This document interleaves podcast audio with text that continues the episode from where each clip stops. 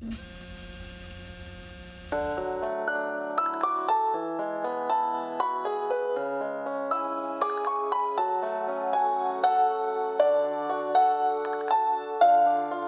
给你我的心做纪念，这份爱任何时刻你打开打开打开都新鲜，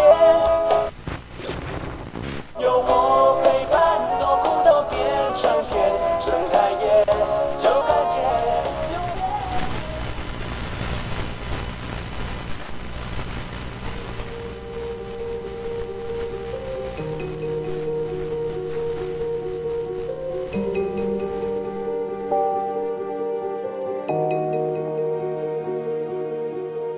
大家好，欢迎收听尼达播客，我是在霓虹中抵达的留下来，我是往哪跑。今天的这起案件穿越了二十二年的上海。在上一期的收费案件中，我们尝试了全新的讲述方式，那就是信号。也就是说，二十二年前的案子由留下来来讲，而我负责二十二年后的侦破。那么就请跟随我回到二十二年前的上海。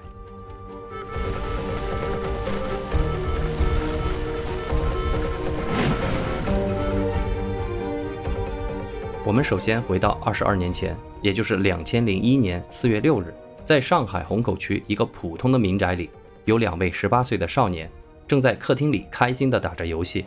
其中一位少年便是本案的主角，他的名字叫做刘思佳。嗯，为了方便之后的叙述，我就叫他小刘。简单的介绍一下小刘的背景啊，刚刚讲了，今年他是十八岁，上的呢是当地的一所职高，哦，学的是计算机专业。所以没有普通高中那么大的课业压力。小刘的爸爸是做生意的，家境是比较殷实，按照家里的计划，毕业之后他就会跟着他的爸爸做生意，所以他也没有任何的就业压力。像这种周中就跑到同学家打电子游戏也是常有的事儿。但也就是这样一个普通的不能再普通的日子，一件悲剧发生了，也改变了小刘一家三口的命运。那么我们就来听一听当天具体发生了什么。四月六日当天下午一点左右，刚刚讲了，小刘去到同学家里打游戏，出门的时候就告诉母亲说自己在晚饭之前就会回来。到了下午四点左右，突然之间就听到书包里的手机响了。那打开书包，拿出手机一看，哎，是他爸爸打来的。接通之后呢，就传来了爸爸急促的讲话声，就说：“小刘，你在哪儿？赶快回家，你妈出事儿了。”说完就把电话给挂了。在这儿啊，我给大家提一个细节。不知道大家注意到没有，零一年，我相信手机的普及度应该没有那么大，是，至少在我印象中啊，没有普及到青少年这个层面，对吧？嗯，那么十八岁的小刘就有了一部手机，那说明这个家庭确实是非常的殷实，是，这部手机也在后续的侦破中成了一个不大不小的疑点，也成为了横在小刘父子之间的一个隔阂。我先在这儿画个小重点啊。OK， 那咱们继续讲。接到电话之后，小刘只是以为母亲心脏病发作，哎，问题可能不大，因为他的妈妈呀，其实身体一直不好，正是因为心脏病的原因，就很早从单位退休了，回家休养。挂断之后的小刘就匆匆往家赶，很快就来到了自家单元楼下。也就在此刻，心中顿感不妙，咋了呢？单元楼下停的不是医院开来的救护车。此时此刻，小刘看到的是一辆辆警车。哦，他加快脚步，一路狂奔，就冲到了自己家所在的五楼，一边推开围观的邻居，一边就对着卧室里的爸爸喊：“爸，怎么家里全是警察呀？”等他来到了父母的卧室，才看到了让他一辈子都没有办法忘记的一幕：母亲沈贝僵直地躺在床上，扭曲的脸上流露出惊恐的表情。谁看了都知道，母亲一定是被人谋杀了。而且死前非常的痛苦。上一期节目咱们聊过张扣扣案，孩子看到至亲死亡的现场，不同程度上都会患上 P T S D。 小刘今年二零二三年啊，已经年满四十了。每当回想起母亲的时候，他都说自己完全没有办法忘记看到母亲死去的那一幕。那么凶手是谁呢？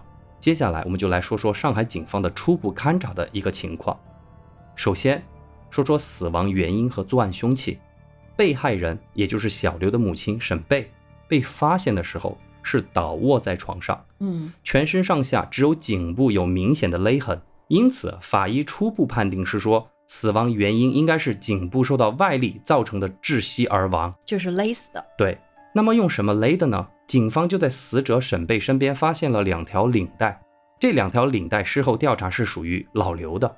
哦，就是在家里面因地制宜取材，顺手拿的，对对对、嗯、那其中一条领带从中间断开，另外一条领带上还别着一个领带夹。嗯，那么经过现场的仔细核查，法医就觉得说凶手应该是用这两条领带勒死的死者，因为死者颈部的淤青除了能够和两条领带吻合以外，还能够清晰地辨认出那个领带夹的痕迹，就是有特殊的标记了。对，法医当时也非常的感叹，就说领带一般很难从中间拉断，对吧？嗯，真的不知道凶手用了多大的劲，竟然能够把一根领带从中间活生生的给勒断。嗯，那么这是第一点。其次，由于死者是一名女性，而且是死在自家的床上，那么警方自然就会联想到是不是存在性侵的可能。是的。但是无论是当时就在现场，还是说进一步拉到那个警局去尸检，都表明说沈女士死前是没有受过性侵的。说完尸体的情况，我们说说案发现场的情况。案发现场可以说是既普通又不普通。怎么说呢？首先，家中没有任何的财物丢失。小刘的父亲是做生意的，家里一直有一个保险柜，而且里面装了不少的现金。沈女士的化妆柜里边也有不少值钱的首饰，但是这些财物都没有丢失，甚至啊都没有被翻动过的痕迹。哦，但是家里其他的物品又被人给翻动过，比如某一个杯子，它本来应该放在餐柜里，属于吃灰的状态。吃灰这个表达我不知道其他城市的朋友知不知道啊就是说没人用，对，就是上面铺满了灰。嗯，但是这个吃灰的杯子却出现在了茶几上。另外一个异常就是家里边有一个很贵重的龙井茶。哦，老刘和沈女士平时都不舍得喝，但是这个茶叶不知道为什么被拆开了。我觉得还蛮连贯的呀。首先就是平时不用的杯子被拿来使用了，接着就是平时舍不得喝的龙井被拿来喝了。我感觉就是家里来了客人嘛。嗯，也就是说应该是熟人来了嘛。是。好，这是第一个哈。其次，警方在小刘家勘查的时候还得出这么一个结论，他们认为现场应该是被凶手打扫过。哦，第一，现场没有提取到任何的指纹和生物痕迹，整个现场干净到连死者本人还有小刘父子他们的指纹都找不到啊！我觉得这个就很异常，很对对对，很能说明问题了。因为一般来说，房间再怎么着也得有人家一家人的指纹，对啊，说明肯定是被打扫过。但是有些凶手在这种时候会弄巧成拙。就是因为打扫干净之后把自己的脚印给留下了。哎，后来警方这个猜测也得到了证实。为啥？就像你说的，因为客厅茶几上有一个杯子，经过检验出现了擦拭的痕迹。嗯，那这就表明凶手很可能动过这个杯子，然后打扫干净了现场才离开的房间。但是他本人的生物样本目前还没有提取到，因为他打扫得很干净哈、嗯，可能还戴了手套或者其他什么。关于现场还有最后一个点，小刘家的大门和窗户没有任何被撬动过的痕迹。这里特别要说明一下，就是小刘家的门在当年可以说是非常安全的。嗯，怎么说呢？就是一共有三道门，最外面的那个门是属于那种铁质折叠推拉门。哦，我明白，能想象吗？哈，嗯嗯嗯。第二道门就是正经八板的那个铁皮防盗门。嗯，最后第三道门就是属于最初安装的那种木门。嗯，这三道门通通都没有被撬动过的痕迹。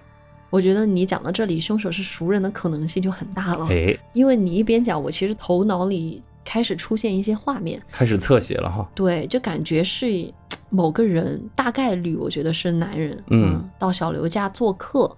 那小刘妈妈还给他沏了非常珍贵的龙井，对吧？嗯，后来呢，把小刘妈妈给害了，然后还仔细打扫了房间才离开。因为你看他也没有撬动门，那可能就是按了门铃进门的嘛。对，就是请进来的嘛、嗯、是。关于你的这个推测，我再来给你一个佐证，这就不得不提到进入小刘家的第四道门。嗯，诶，何为第四道门呢？我不卖关子哈，其实就是单元楼的大铁门。哦，两千年初的时候有很多房子，我不知道你知不知道，嗯，就是它没有按照小区的规模去修建和管理啊，我觉得就是我们家以前的房子。对对对对对、嗯、所以当时就是稍微高级一点的房子嘛，它每个单元楼的一楼会安装一个带着密码锁的大铁门。对，而且是集资的。以前因为是单位的房子嘛、嗯、然后小区比较老了之后大家就会集资，然后在下面去安装一个这种呃，怎么说呢，有点像现在的这个每个小区单元也会有这个门牛，对，也有，但是当时就是更古早一些。 嗯, 嗯，就具体说就是每家每户都会安装一个类似于对讲机的东西，嗯，就是访客就可以通过这个对讲机去呼叫对应的住户，住户会在家里给那个客人解开大门的锁，嗯，这样就会进来。就在勘察这道大门的时候，就有一位邻居提到了一个非常重要的线索，邻居就住在一楼。四月六日下午大约两点的时候，这个邻居啊准备睡午觉，他的卧室距离这个单元楼的大铁门很近，所以对于外边的动静是一清二楚。嗯，邻居就说啊，在他正要睡午觉的时候，他就听到有人在按那个密码锁。几秒之后，对讲机里传来了一个女人的声音，询问了一声：“谁呀？”因为都是邻居，这个女人的声音特别的熟悉。嗯，她说这个声音就是小刘的妈妈沈贝。嗯。而最关键的是，不久之后有一个男人回答了，说是我。哦，听到这两个字之后，沈女士就解了锁。哦，看来果然是认识的，嗯，而且是个男人。那么按这个密码锁的男人就有高度嫌疑了，对吧？嗯。而这位邻居虽然没看见人，但也听到了声音。可以确定的是，那个男人的口音是上海本地人。哦，范围又缩小了。从声音上判断，感觉是个中年人。嗯，从他和沈贝女士的对话，大概率就像你说的，两个人应该是认识的。聊完这些证据和证词之后，警方要做的就是分析作案的动机，然后着手开始进一步的调查。在此之前，我们再来梳理一下案发的时间线。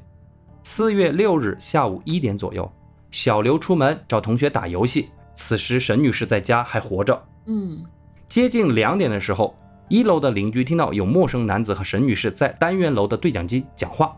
下午三点半左右，小刘的爸爸老刘回家，发现妻子沈女士已经死亡，当即报警之后，并于四点告知小刘回家。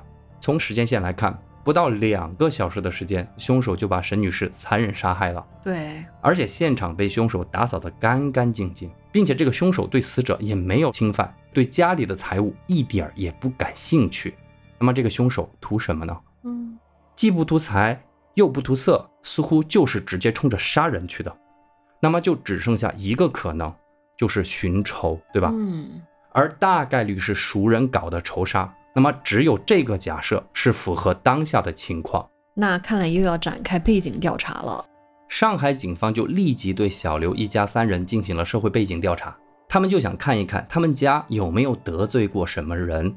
那当然，警方此时把所有的精力都放在了小刘父母身上，因为一个十八岁的孩子大概不会有那么复杂的背景。上海警方就把侦破的思路确定在了两个方向上。第一个方向，因财务纠纷而导致的仇杀；第二个，因感情纠纷导致的仇杀。嗯，咱们一个一个说。经过分析，警方就觉得财务纠纷而导致的仇杀这个情况似乎更符合小刘爸爸的社会背景，因为他妈妈沈贝是退休在家，社交圈非常的窄，基本上就是跳舞的朋友，就跳广场舞的朋友。对，而老刘是一个建筑公司的老板，当时收入非常高，有没有可能说是老刘在生意场上因为财务的问题结了仇？上海的警方就把老刘在生意场上所有打交道过的男性全部排查了一遍，得到的结论是老刘这个人为人和善，根本就不可能和其他人起冲突。嗯，同时警方也发现老刘这个人是个老江湖，为人非常的谨慎。老刘就告诉警方，他从来不会把家庭住址告诉别人，那是够谨慎的，而且电话号码也不给别人说。老刘就说防人之心不可无的这个道理啊，他很清楚。所以排查到老刘这边的社会背景，警方是没有太多的发现。那么接下来我们就来盘盘这个所谓的因感情纠纷而导致的仇杀。嗯，当然这个假设主要就是围绕着妻子沈贝她的社会背景进行调查。这凭什么呀？你也不能说男女关系的问题为什么都在妻子这边呢？我感觉老刘在社会上那么吃得开，搞不好也有一些风流韵事吧。我不否认你说这个点哈，嗯，就这个案件本身而言，我要给你讲的就是说，警方他们之所以这么做，主要是有一个原因。之前已经提到过，就是案发时段，沈女士是主动开门将陌生男子引进室内，哦，也就是说他们应该认识。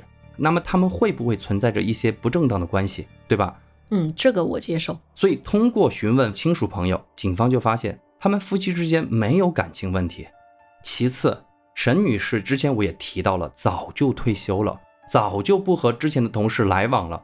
此时此刻主要的社会关系就是公园里跳广场舞、跳交际舞的那些舞伴。嗯，那警方也是认真排查了沈女士的这些男性舞伴，甚至包括了女性舞伴的男人，就是那些丈夫们。哦，他们通通都有不在场的证明啊，所以沈女士这边的社会关系排查又走到尽头了。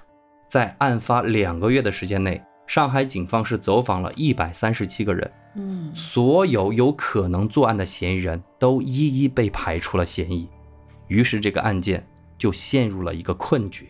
但即便如此，警方依然是主攻沈贝这个方向，嗯，因为目前最有力的证据就是那天进入单元楼的陌生男子应该是沈贝认识的，不然他不会开门让他进来。是通过排查沈贝的社会关系这条线，他们觉得只要坚持下去，只要再深挖一点，应该会有那么一点点的线索。于是警方就再次找到了小刘父子，请他们回到警局仔细回忆一下，看还有没有别的什么疑点给遗漏了。而这一次警方还真的找到了两个新的疑点。我们先来讲第一个疑点。之前聊过很多案子，咱们都知道，往往在案件没有任何进展的时候，需要做的就是回到案发现场，嗯，再仔细去寻找之前可能没有注意过的一些细节。因为在警方结束了现场侦破之后，小刘和他的爸爸就回到了家里生活，嗯，那么一定程度上就破坏了原来的那个布局，哦，等于案发现场就给破坏了。是，那么所以这个地方我所提到的所谓的回到案发现场，主要指的是警方仔细去观察案发当天在小刘家拍摄的各种各样的照片。懂。好，那么警方在这些照片里发现了什么呢？大家是否还记得我之前提到过那个茶杯？嗯，当他们再次查阅这些照片的时候，老刘和小刘不约而同都注意到了那个茶几上非常显眼的瓷古茶杯。哦，所以就是那个吃灰的茶杯是吧？那个茶杯非常的高级，一般都是放在柜子里吃灰，刚刚说了，只有家里来客人的时候才会使用，这是他们家一个惯例。哦，再联想到事发当天家中有一盒高档龙井被拆开的状态，那么警方和刘氏父子就做了这么一个合理的推测，既然沈女士是拿出了象征接待客人的杯子以及高档的龙井茶，那么说明当天顺利进到家里的那个男人应该是他们一家人比较尊贵的客人。哎呦，这一点我早就发现了。但是大家要注意哦，他是客人，嗯，客人和熟人其实有点区别的，也许关系没有那么近。哎，对，嗯，待会儿我们再来聊这一点哈。嗯，另外一个新的疑点是小刘发现的。他说啊，案发前一天下午，也就是四月五日这天下午，他在家里曾经接到过一个陌生男人打过来的电话。现在想来这通电话有点奇怪。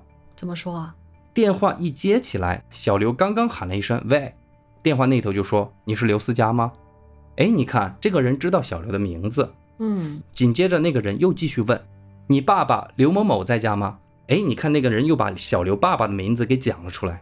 那当然现在咱们是在复盘啊，当时小刘并没有觉得什么不对，那么他就说，我爸爸不在家，在单位，你需要我爸爸单位的电话吗？然后那个男人就说，我不需要，我有，接着就把电话给挂了。听到小刘讲到这儿，老刘就回忆说，四月五日当天他没有接到过电话，那现在看来这通电话非常可疑。哎，我觉得这个确实很可疑。我们之前讲过一个案子也是这样，就凶手会先打电话过去打探， 嗯, 嗯然后这个电话也是没有一个正题，东拉西扯的，对吧？我最喜欢的波兰小说家那个案件，对对对，一般这种电话都有问题，所以我觉得嗯，这个电话可以作为一个线索查一查。于是警方马上调查了通话记录，他们发现电话是从距离小刘家一公里以外的一个街边公用电话亭打过来的。哎，跟那个案子一模一样，完全一样，对吧？嗯嗯。由于当时没有监控系统，因此没有办法确认谁打的电话。案件调查到这儿，再也没有更多新的线索了。不过也正是调查到这个地方，我个人觉得，我觉得算得上是警方智商非常在线的时候。在接下来的一次案情分析会上，有一位刑侦人员就提出了一个非常重要的调查思路，我真的觉得非常有想法，而且这个侦破思路的确在二十二年之后证明是正确的。嗯，那你来听听，一共有三点。我反正觉得，如果当时我是在场的办案人员，我真的是觉得醍醐灌顶。第一，这位警官认为之前的调查思路一直是坚定的认为这是熟人作案。嗯，而且出现的新的疑点，也就是咱们刚刚提到的那个古瓷茶杯和高档龙井茶，表面上似乎是再次肯定了这是熟人作案，对吧？对。那么存不存在着这么一个可能，这个人伪装成为他们家一位尊贵的客人？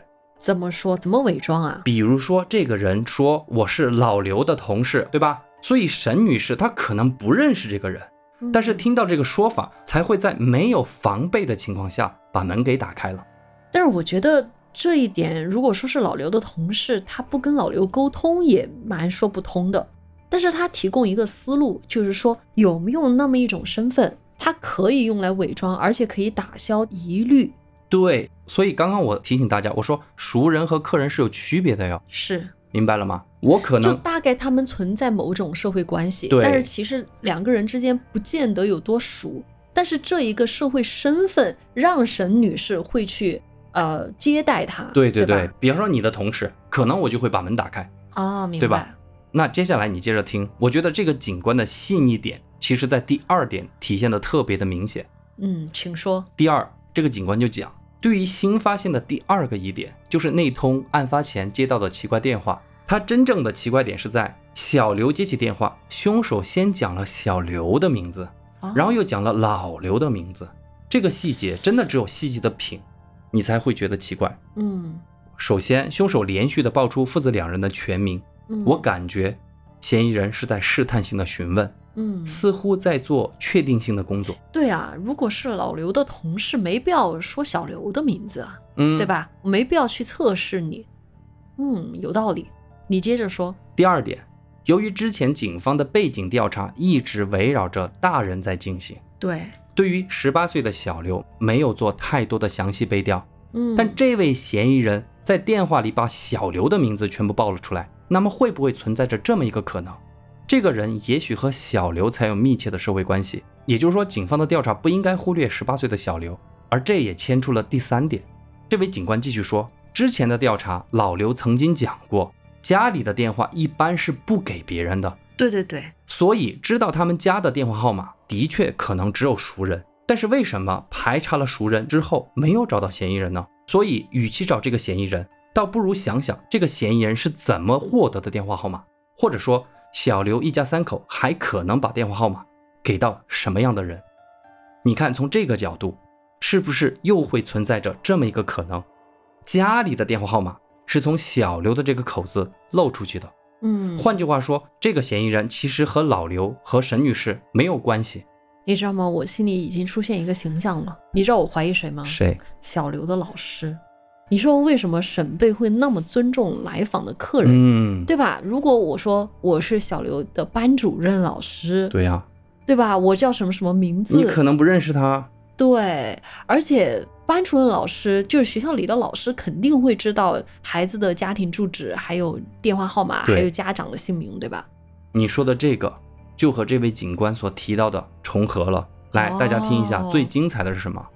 我们把这位警官提到这三点，这三个可能性啊，重叠一下，我们是不是可以得到这么一个假设，就是说这个嫌疑人也许就是儿子小刘学校的某一个男性教职工。嗯，极有可能，因为学校肯定会记录学生的家庭住址和电话号码，而这个人大概率就是以小刘老师的名义来到小刘家进行家访，所以作为母亲的沈女士开门接客，以最高的礼遇接待老师，就拿出那个茶杯和龙井茶。嗯，这是非常合理的了，对不对？嗯，目前为止最合理最合理的说法就这个了。那于是警方马不停蹄的就赶到了小刘就读的那个职高，围绕着小刘的背调就在这个学校里面开展开了。哇，又是学校内的凶杀案。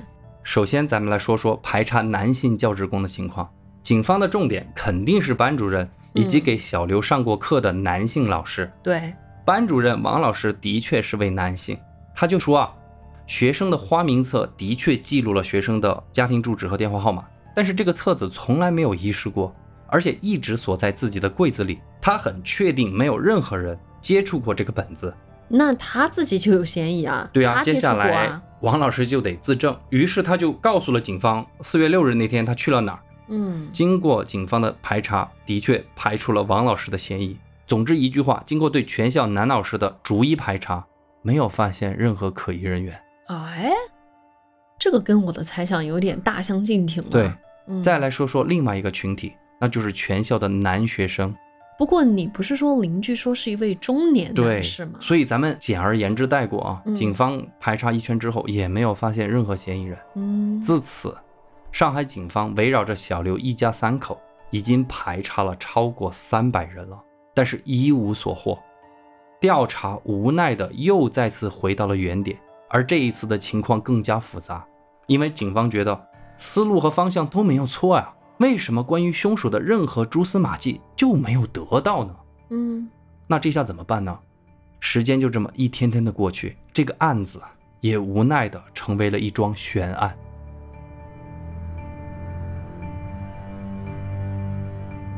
我看到这个案子，我会有一点感叹，有时啊，就是时间可以冲淡悲伤，但是有时时间也可能积累仇恨和怀疑。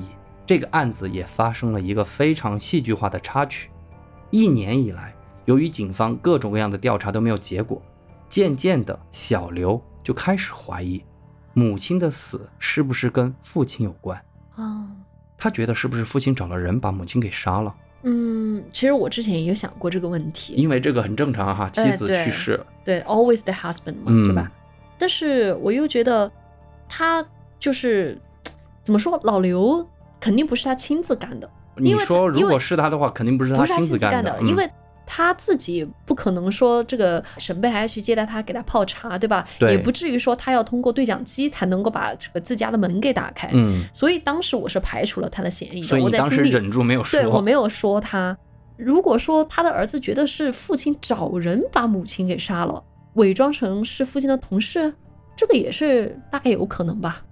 反正作为旁观者，我是儿子，可能我也会有这样的怀疑。是是是。但是没有想到，作为父亲的老刘在痛失妻子之后，他也开始怀疑这事儿是不是儿子干的啊？是不是小刘把母亲给杀了？这个就有点奇怪哈。对，主要是父子两个人分别就到了警局，把自己的猜想向警方表达了。哎，他们还真的走了这个流程了吗？对对对，我们来看看父子两个人是怎么说的。儿子小刘对父亲的怀疑主要是基于这么一点，他说啊，事发当天第一个发现母亲死亡的，然后第一个报警的人就是父亲。嗯，而当天下午是三点半他父亲报的案。小刘就说，我爸平时工作非常的忙，根本就不可能准时回家，为什么那天三点半他就回家了？嗯，有这么巧的事吗？小刘就告诉警方，他爸虽然是家里主要挣钱的，财政大权可是一直牢牢地掌握在母亲手里，所以为了这些事儿啊，他父母出现过非常多的冲突。嗯，夫妻两个人绝对说过我要把你弄死，我要把你杀死这些话。嗯，这就是小刘对于他爸爸的怀疑。那么我们听听老刘对小刘的怀疑是什么呢？他的怀疑是，就是咱们一开始在节目一开始我就提到那个手机。哦，就是你画了个小重点， 对, 对吧？大家还记得吗？原来啊，那个手机是沈女士的手机，就是她妈妈的手机。哎，当天小刘把母亲的手机偷偷的拿走了。哦，在小刘的家里，父亲主外，母亲主内，小刘一直由母亲沈贝来教管，而沈贝对儿子非常的严格，甚至是非常的苛刻。更年期遇到青春期的故事我们就不赘述了。嗯，总之在父亲眼里，儿子小刘似乎就有了作案的动机。他可能会觉得，你为什么会把你妈的手机拿走？就是想让他不跟外界联系，是吧？嗯，我觉得这父子俩咋回事啊？开始起内讧了。哎，无论在哪一边都挺伤心的，我觉得哈。嗯嗯。我平心而论，父子两个人当然有权利去相互怀疑和指责，但警方其实稍加调查就会发现这些指责无稽之谈。哦，父亲这边对于提前回家的解释是说，自己那天正好在家附近谈生意，然后要交一笔定金，家里有一个保险柜里面有钱，所以他回来是拿钱。嗯，而这个事儿呢，当天下午和老刘谈生意的所有的人都可以作证，而儿子这边就不用说了，整个下午都有一个同学可以证明他们俩在打 P S 游戏机。对，那至于为什么拿手机，小刘说他只是为了在同学面前炫耀一下，嗯，因为那个时候没有人有手机，刚刚也讲了这个背景。对对对，从聊案件的角度来看，这个也许就是一段插曲，但沈贝女士的遇害又加上父子之间的这个相互猜忌，就使得这个原本非常幸福的家庭一夜之间就成了最不幸的家庭。我觉得最糟糕的是，事发仅仅一年，老刘就二婚了。哎呦，给小刘找了一个比沈女士更年轻的后妈。那不用说了，父子俩的关系剑拔弩张，一边是杀妻大恨，一边是杀母仇人，你说父子两人的关系如何修补呢？那接下来时间又过了一年，来到了二零零二年的七月某一天，大概呢就是沈女士被害之后的一年零三个月左右。这个时候小刘已经毕业一年了，在他爸的安排下开始在做生意。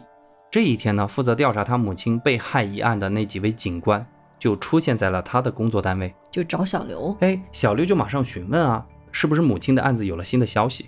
其中一位警官先是点了点头，然后又摇了摇头。接下来警官开口说的第一句话就震惊了小刘，他说，前几天又发生了一起命案，死的这个人与你有关，嗯，我们怀疑也与你母亲的死有关。哦，又死了第二个人。哎，那是谁呢？死者叫做高静，我们就叫小高。嗯，小高是小刘的同班女同学。哦，那么小高的死，为什么警方要找小刘呢？而这位女同学的死和她母亲的死又有什么关系呢？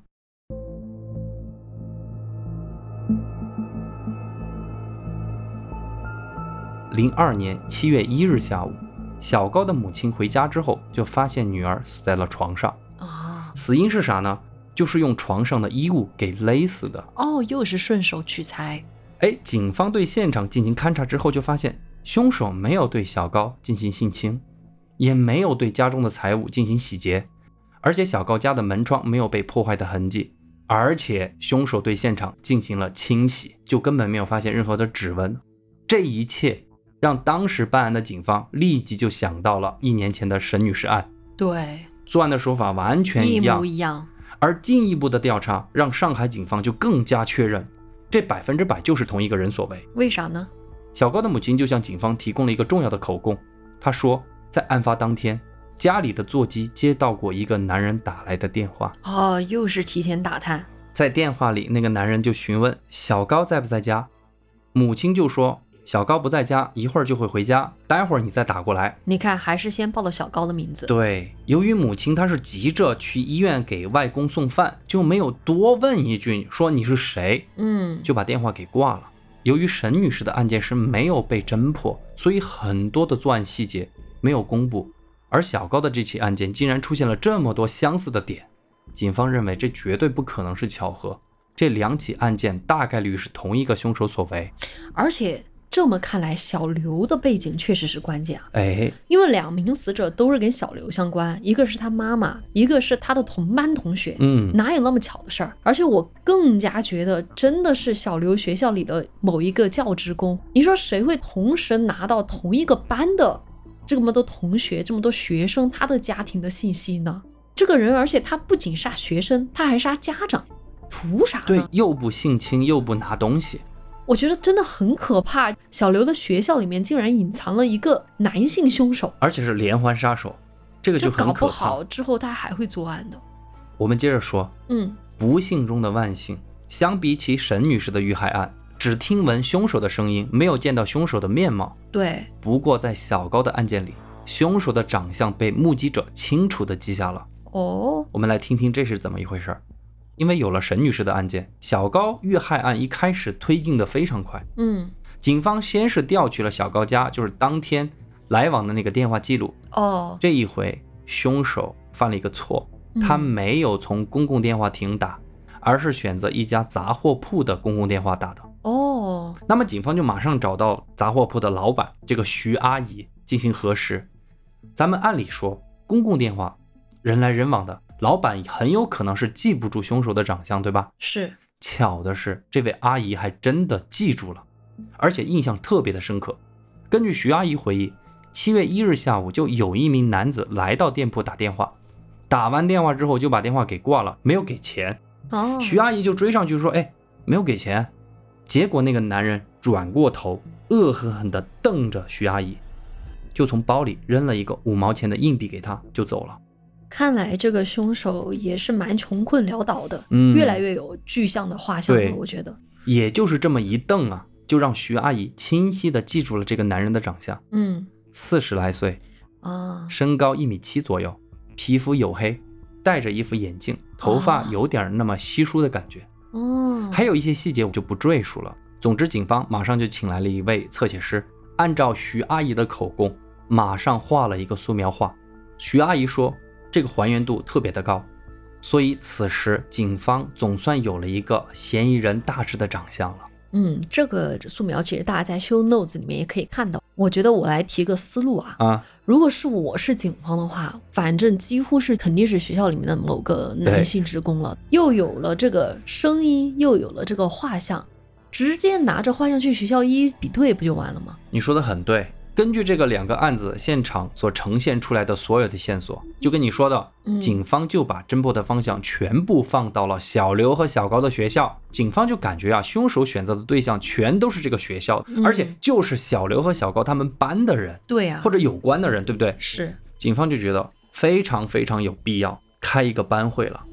因为他们觉得这个凶手对于这个班级学生的名字、家庭住址、联系方式非常的了解，那么照此推理，凶手大概率是一个和这个班级关系非常紧密的人，嗯，要么是教职员工，要么就是家长。家长，我还没有想到这一点。但是家长怎么会有同学的联系方式呢？这个一般都是老师才有，而且那个班主任不是说那个名册一直放在他的那个柜子里面，没有被发现过吗？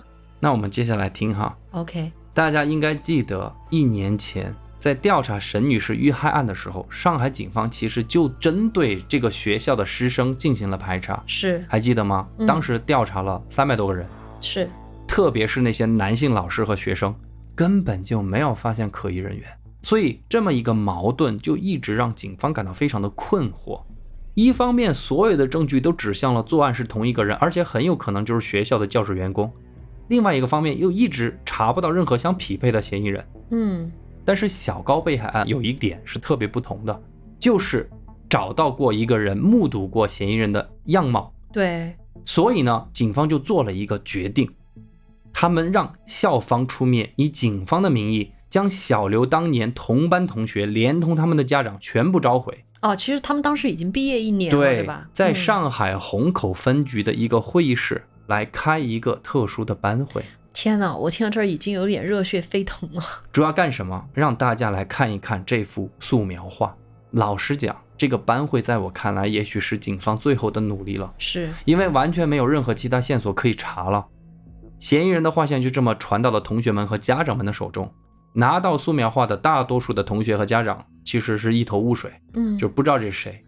直到这幅画传到了一个叫做小梁的女同学和她妈妈的手里的时候，嗯，小梁的妈妈露出了惊讶的神色，她说：“我可能遇到过这个人。”哦，但是我觉得哈，确实不是教职员工，因为家长应该对跟自己的班级比较紧密的教职员工怎么着也也认识吧？对，吧，主要是说调查很多轮了，对，而且只有一个女同学和她妈妈见过，就很奇怪。那怎么回事呢？小梁的妈妈就回忆，大概是在小梁毕业不久，就是毕业当年，家里曾经有一个陌生男子打来电话，说是要了解一下毕业生的就业情况，嗯，还确认说只有小梁母亲一个人在家。那个男子还说出了小梁以及小梁班主任王老师的名字，就说王老师生病了，所以我代替王老师来做这个家访。小梁母亲说，因为对方准确地说出了王老师的名字，当时就没有怎么怀疑，并且对于老师的家访是很欢迎的。大概两个小时之后，一名戴着眼镜、身穿鸡心领羊毛衫、外套套着一件青色的西装一个中年男人就出现在了他们的门口，敲响了门铃。小梁的妈妈就说，那个男人说话很客气，声音很温柔，始终保持着微笑，给他的第一印象非常的不错。哇，文质彬彬的校园杀手，这个真的太符合这个校园凶手画像了吧。就是，我, 我们看了好多韩剧里面那些，嗯，都是这种感觉哈，嗯。对，这个角色可以交给秦昊来演。那这名男子进门之后，发生的事儿啊，就着实让小梁的妈妈感到有点奇怪。嗯、只是现在想起来哈，嗯，第一个奇怪的点就是，大家还记不记得那个男子说是来了解毕业生的就业情况，但是进门之后一句都没有提毕业的事儿、啊，反而是一直在旁敲侧击问那个小梁的妈妈说家里有没有其他的人。小梁的妈妈后来解释说，她是在厨房给这位自称老师的男子沏茶。对于这个男子的询问，当时她没有特别的注意。现在回想起来就有点后知后觉的感觉了啊！我明白，就是回想起来觉得他来说要调查毕业情况、嗯、又一直不问相关问题，然后他说家里有人吗，家里有没有，一直在问这个、嗯、有家里有没有别人，对吧？第二个奇怪的点就是那个男人一边和小梁的母亲说话，一边就打量着家里的房间，他就看到屋子内还有一扇门，他就想去开那个门。小梁的母亲就赶紧很礼貌地阻止这个男子，就说，哎，老师，你想找什么？你是要用卫生间吗？这个男子就似乎有点紧张，寒暄了几句居然离开了。嗯，哎，其实啊，这个男子走后，小梁的母亲她也觉得不对劲，于是就给老师打了一个电话，就给王老师打个电话，结果王老师就说自己没有生病啊，也没有找过任何人去做什么毕业生的就业情况啊。嗯，但是奇怪的是在这儿哈，就是后来这个小亮的妈妈也没有报警，她觉得可能可大可小这个事儿，是反正也没出事儿。班会开到这儿，我想啊，不用警方说，连现场的同学用他们的脚趾头都能想明白，小亮妈妈当天接待那个人，大概率就是杀害沈女士和小高的凶手。嗯，幸运的是小亮的妈妈躲过了这个劫难。还真是奇怪啊，这个凶手为什么会放过小亮的妈妈呢？这里就是我觉得特别神奇的一点，嗯，你还记不记得凶手是怎么就很惊慌失措的走了啊？就是说看到一扇门，对吧？对、嗯、他看到了一扇门，所以这扇门怎么就让凶手望而却步，放弃了作案的念头呢？大家别急，这个问题警方当时就问了小梁母女，那扇门后面究竟是什么？嗯，原来小梁家的构造比较特殊，简单来说啊，就是他们家买了两套房，嗯，分别是六零一和六零二，哦，然后把两套房中间给打通了，嗯，而凶手看到那扇门就是连接着两套房的门。一般来说，小梁一家或者客人来家的时候，他们都是从六零一进入的，而凶手那天是从六零二敲的门然后进入的家、嗯、因此估计说凶手是进屋之后看到这个房子有点奇怪，怎么这边还连着、啊、对，还连着那个房间呢，就害怕说从那儿其实还有别人， 对, 对吧、嗯、就担心有人进来嘛，嗯，所以就放弃了作案。本案最关键的地方马上就来了，嗯，当小梁母女回忆到这个地方的时候，小梁突然站了起来，嗯，她似乎想到了一个非常重要的线索。小梁说，我好像明白了凶手是怎么知道我们班同学的家庭住址和联系方式了啊？小梁怎么知道？小梁首先是站起来，小心翼翼地环顾了一圈在场参加班会的所有同学和他们的家长，嗯，然后对着警方说，当初刚刚入学的时候，学校要求他们在那个通讯录上记录所有人的家庭住址，是他当时写的是六零一、啊、为啥呢？因为当时父母没有买六零二，嗯，但 是, 但是这次凶手是从六零二进来的，在这三年间，就是他读职高的三年间，家里买了六零二、嗯、所以他就习惯将六零二作为家里的那个门牌号，但是最初的通讯录上其实没改。对，那么凶手为什么从六零二进去呢？他怎么会知道小梁的家是在六零二不是六零一呢？嗯，这一点即将真相大白。原来啊，小梁他在毕业的时候，在给同学们写那个毕业纪念册的时候留的地址就是六零二。哇，鸡皮疙瘩起来了。所以凶手是通过毕业纪念册，对，才知道了全班同学的家庭住址和电话号码。也就是说官方的渠道是六零一，就是老师、啊、王老师手里面是六零一，对，所以查了半天没有查到人嘛，是，对不对？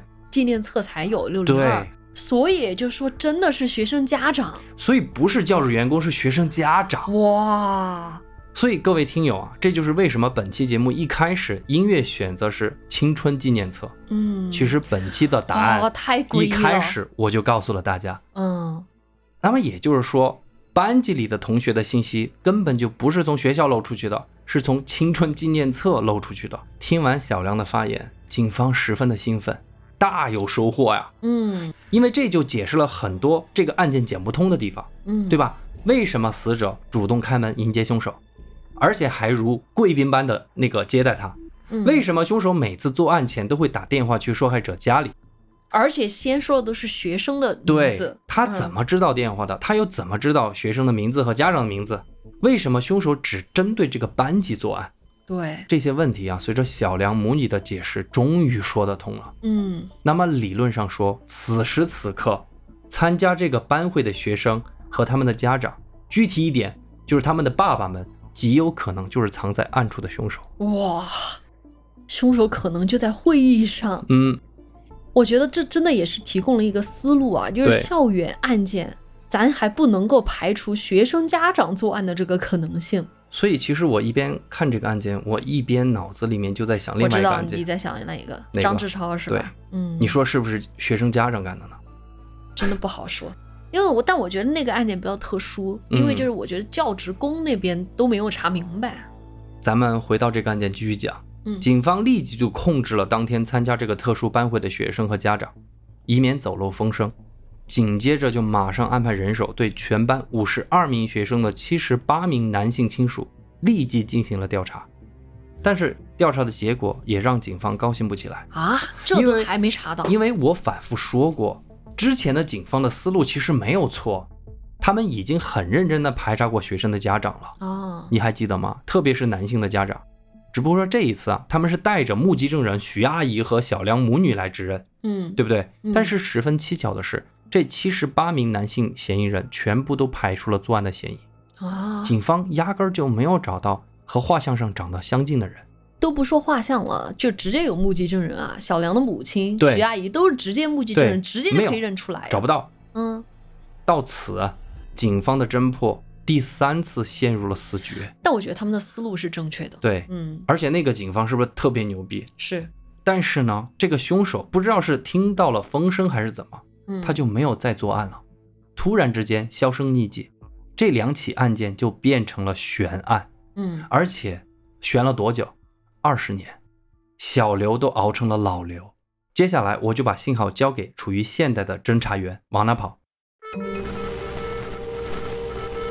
안녕하세요나라요그리브서소리요앞세요앞세요算了算了算了算了，我们继上一次挑战我们的塑料粤语之后，又来挑战我们的韩语哈，请大家包涵一下啊。对对对，好，那接下来我就继续给大家聊这个案件啊。在继续这个案件的调查之前呢，我们就来看一看，经过二十多年的这个一个时间的旅程之后，两位受害者的家庭到底处于什么样的一个情况了？因为我觉得这中间还挺唏嘘的。就首先咱们来说说小刘和老刘在这个之后的二十年都发生了什么。其实之前你也讲过一些了，在沈贝去世之后，小刘和老刘是相互猜忌嘛，对对对，再加上老刘又再婚，我觉得他们父子情啊一度是濒临破碎的。虽然后来过了一段时间之后还是有所缓和，但是也再也回不到那种就是父子之间亲密无间完全信任的状态了，对吧？嗯，肯定。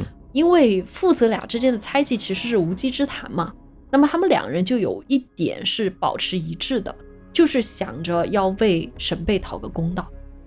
小刘就说过啊，他十八岁时就看到母亲的死状，对吧？这其实一直是他心底的痛，但是他也发现父亲其实也一直充满愧疚，就是觉得自己没有保护好自己的老婆。嗯，如果当天他再早一点回去的话，对，哎，也许就会避免这个悲剧了。二零一五年啊，就是大概过了十多年之后，老刘就因为突发疾病去世了。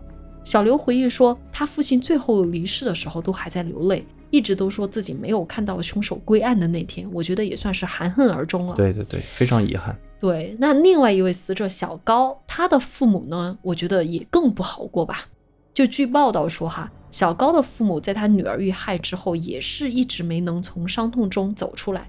小高的母亲一直都很自责，就觉得说，如果他没有接那个电话，或是他接了电话之后多问几句。咱都知道头一天那个凶手有打电话来打探嘛，嗯，对吧？对，我这儿补充一个细节，就是，嗯哦，我不能补充吧，我是过去的警察嘛，啊，你就不要补充，我可以补充。对，当年我们调查的时候是这样子的，嗯，就是小高的母亲不知道为什么当天还给那个凶手说，就说，哎，我们家没有人，我马上要出门了，就客观上也使得凶手想在那天作案，就是知道那个信息，对对对对，所以他就觉得如果自己够谨慎的话，这一切都不会发生。就当妈妈的嘛，这种心态我们能够理解啊。嗯嗯、就他妈妈后来就因为这个事儿也是一病不起，甚至出现过精神错乱的一个状况。对，好像是。嗯，而小高的爸爸对于他女儿遇害啊，一方面挺责怪妻子的，也就是觉得妻子太大意了哈，嗯、同时肯定也责怪自己，觉得没保护好女儿嘛。最终他也于二零一三年离世了，到最后也没能见到凶手绳之以法，所以也可以说是，哎，怎么说，两位爸爸都是含恨而死。嗯，对。那么我们接下来就回到这个案件的调查。那么在二十多年以后，这个案件还能迎来反转吗？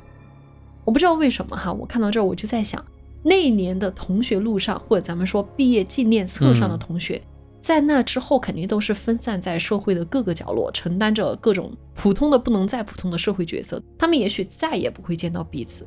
但是我相信这个案件被重提的那一刻，毕业纪念册上所有人一定会产生共振， 对， 对， 对，就不约而同回到二十二年前的那场班会。而这个让他们产生共振的机会，在二零二零年的年底终于来了。这还是要归咎于警方的科技的进步啊！你知道，从二零一八年开始，上海市的这个公安系统就进行了一次内部的更新和升级。嗯，对。也就是说，什么指纹库啊、生物信息库，包括提取 D N A 的技术，各个方面都不断提高了。那么，一直在负责管理跟进这两起案件的民警，就按照程序把各种物证啊，又开始逐一进行扫描和 D N A 的提取。这个东西也屡见不鲜了，就是许多很多年前的悬案，很多警方其实都不会放弃对它的侦查。对对对，每一年大概都会去梳理关于这个案件的证物，然后又把它更新放到那儿去更新，包括我们之前讲的那个乌江案，对对对，它也是这样子，同样的不停的去更新，不停的去更新。那这一次就因为技术的革新，警方就终于在沈女士就沈贝案的那个现场、嗯、有遗留的一条布带，也就是捆他双手那个布带上、嗯、对对对，居然提取到了凶手的 D N A 信息。对啊，这是当年没有办法实现的那个技术。对对对。那么根据这份最新调查，二十年后警方又再次启动了本案的调查。那么这个时候排查就变得更简单了。哎，为啥呢？因为警方当时还保留着当年所有嫌疑人的一个排查名单，你还记得吗？哎、对，一个 Excel 表。这个名单就包含了比如说男性的教职员工、学校的勤杂工，包括学生的男性家长，包括女性家长的其他男性亲属等等等等等等都有，对吧？调查的这个名单足足有四百二十一人。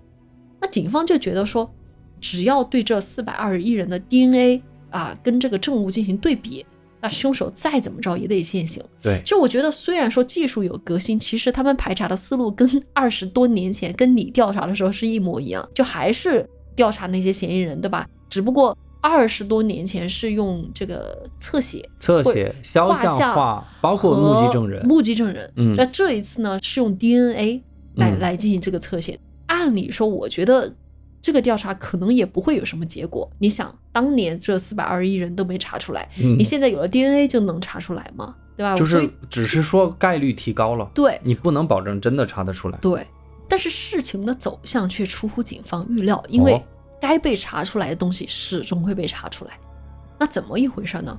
首先，我想说，呃，在这份长达四百二十一人的排查名单中，哈。没有一个人的 D N A 和现场发现的生物痕迹是匹配的。其实我想到了，哎，所以我觉得也挺不容易的。怎么说？几代刑侦人员通过不同的方式、不同的科技，凶手明明就近在咫尺了，但是每一次都是无功而返。我对这个案件的感觉就是，他明明就对的，就是我是对的，对，怎么就得不到这个答案呢？那上海警方还是没有放弃，他们又再次开会，重新分析可能的作案人员。那么他们就做了一个决定，就这个决定带来了这个案件的扭转。他们决定再次去亲自实地走访那五十二个孩子的家庭。你看是不是还是老办法？对，就是当年班会里面的五十二个孩子、嗯、再去看他们家里到底怎么回事，是不是有哪一类的人群被警方给忽略掉了。那其实我们看过《漫长的季节》里面马邦德说过了说了一句台词，我觉得很对，就是说这个世界上最好的刑侦技术就是我咬着你不放。对对对对对对、嗯、对吧。所以我觉得 D N A 的技术只是一个方面，另外一个方面就是这个案子或者说受害者没有被忘记过，这是最重要的一点， 对， 对吧、嗯、而正是因为上海警方就死咬着这个凶手不放，才终于找到了突破口。这个时间就来到了二零二一年的三月初，警方就排查到了当年的一名学生，这名学生的名字叫曹乐乐，咱就叫他小曹啊。那小曹他当然他的亲生父亲就是警方排查的一个重点。哎，你说亲生父亲有点意思哦。哎，但他的这个亲生父亲表现得非常抗拒，可能就是怎么过那么多年你们又来问我，这个反复的询问就搞得有点烦了。也就是说他之前是配合调查的。对， 是， 吧，是配合的。那小曹的父亲就随口就抱怨了这么一句，就说找我干什么，我都离婚几十年了，你们干嘛不去查查那个男人呢？哎，你想到没有，还有一个人群是就他的后爹。对，所以你发现没有，这个排查为什么那么多年没有排查出来，大概就是在这里。那小曹爸爸口中那个男人是谁呢？我简单介绍一下啊。原来啊，小曹的父母早在一九九六年就离了婚、哦、那后来呢，小曹的母亲交往了一个男人，这个男人就是小曹爸爸口中的那个那个男人，那个男人名字叫杨建国。哎，当这个名字出来的时候，我的心里面已经颤抖了一下了。那杨建国呢，在和小曹妈妈同居的那么多年里啊，两个人一直没有正式领证、嗯、其实就是同居关系而已，就是她男朋友。因此杨建国从来没有被列入排查名单里。那不应该啊，这大概就是当年没有查到凶手的原因了，就是没有人去，包括小曹的妈妈或者小曹本人也好，就没有去爆出他们其实妈妈有一个同居男友这么一个事儿、哦，他没有说，所以警方就只是找他爸。对，就只是找，比如说户口上呈现出来你直接的跟你有这个同居关系的人，嗯、对吧？哦，他爸也是二十多年了才憋憋了一股气，就说你去找那个男人。可能他爸也并不知道警方没有去调查，对吧？明白明白。当警方调取了这个后爸，也就是杨建国的档案之后，看着上面的那个大头照，真相呼之欲出。咋了？因为杨建国的长相和当年的那个嫌疑人的侧写几乎是一模一样、哦、这个大家也可以在 show notes 里面可以看到啊。对，大家可以看一下到底像不像，我觉得真的相似度极高。所以当警方看到这个照片的时候，我们可以想象警方非常兴奋的心情。对对对，终于整对了这回、嗯，二零二一年三月十五号的下午，警方就找到了杨建国的住址，要对他展开抓捕，对吧？而当大门打开之后，眼前的一幕又让警方措手不及。只见屋子里是一地的血，杨建国当时已经六十七岁了，而他在家里面割腕自杀了。哇！他手腕上的伤痕很深啊，发现的时候就已经完全没办法实施抢救了，就足见他是抱了必死的决心。而经过法医的比对，杨建国的 D N A 和沈贝的那个沈贝案的证物上提取的 D N A 是完全吻合的，那就是他了。也就是说，杨建国就是隐藏了二十年的凶手。